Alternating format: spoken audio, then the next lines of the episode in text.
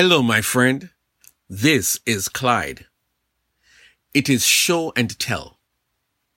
In 1 John 3 verse 19 we read, Dear children, let us not love with words or speech, but with actions and in truth.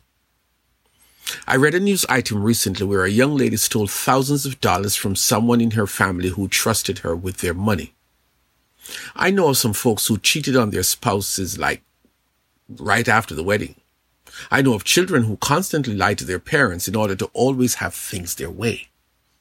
And I could continue along this line of calling out people who have been less than truthful in their relationship with others, others who they are close to, others who love them.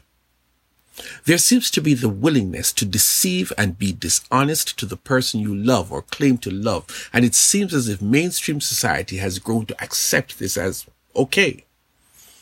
Let us examine this simple text that packs so much punch.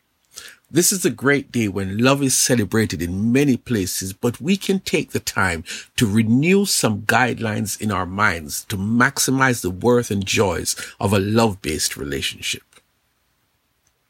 Have you ever heard a guest say that they're anxiously looking forward to attending a wedding ceremony because the thing they want to experience most is to hear the vows that th- the two people will exchange? That would hardly be a yes. The vows form a standing order of a wedding ceremony, but some people soon forget what they said or what was said to each other. Here is one of the most commonly used vows. It comes in two parts. Firstly, the officiant will recite this question to the groom and then to the bride and waits for an answer. It says, I, so and so, will you take so and so to be your wife? Will you love her, comfort her, honor and protect her, and forsaking all others be faithful to her as long as you both shall live? The groom will likely say, I do. Then there is part two, the more significant of the two vows.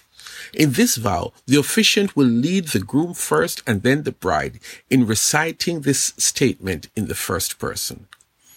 I, Clyde, take you, Pat, to be my wife, to have and to hold from this day forward, for better, for worse, for richer, for poorer, in sickness and in health, to love and to cherish, till death us do part, according to God's holy law.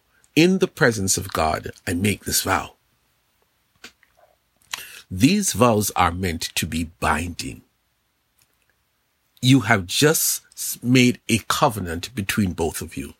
The couple getting married ought to understand that these vows represent what the Bible teaches about marriage. The first statement of marriage is found in Genesis 2:24 which says, "That is why a man leaves his father and mother and is united to his wife and they become one flesh."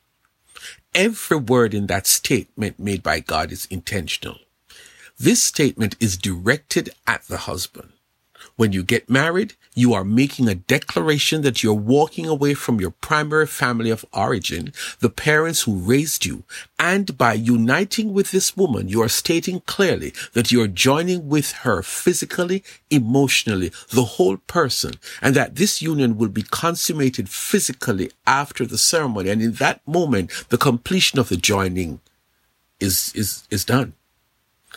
Elsewhere in the Bible, we read that through the first act of sex between the bride and the groom, the marriage is consummated. They have now been joined permanently as one unit. Therefore, you understand what Jesus was saying in Matthew 19 and verse 6. So they are no longer two, but one flesh. Therefore, what God has joined together, let no one separate. Jesus is making a strong statement here. When you get married, you are being joined together. The ceremony is the legal joining together, and this legal occurrence is a statement that represents the biblical principle. When the couple consummates the marriage later, God joins them together. God recognizes them as becoming one flesh. It makes sense, therefore, that God who has taken this man and this woman and caused them to become one legally and physically he does not permit, does not allow, does not give any person the right to undo what he has done. Neither the husband or the wife has the right to engage in any other relationship emotionally and physically because in doing so, you have become an unauthorized agent in undoing something that God has done. But too often someone in this relationship starts to have an affair and tries his best or her best to keep it hidden. You might successfully keep it quiet that no one knows, but God knows. And God is displeased with the outcome that this union has now been torn apart. This thing we call infidelity now makes a mockery of the vows that both persons took. One Maybe both persons in this marriage choose to be unfaithful and you have disobeyed the text, which says that we must not say fancy vows in our wedding ceremony that represents love, but we must live out those vows with actions, with truth.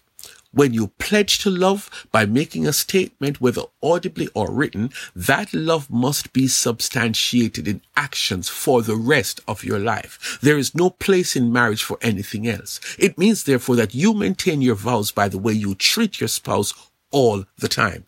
You continue to be kind and be do- devoted to care for your spouse in good times and bad times, to seek to make your spouse happy by staying true to your vows. The text says that we are not about the elaborate or simple wedding ceremony, but we are committed to show love to our spouses, not once a year, not occasionally, but all times. I have a responsibility to say I love you to my wife for all the times that we are alive, not just words, but actions. That is love. That is true love. That is the only love that God expects of us, his children. By the way, if you've broken your wedding vows, confess to God your indiscretion and turn away from the betrayal of your wedding vows and don't ever do it again. True love is show and tell, the agreement of words and actions.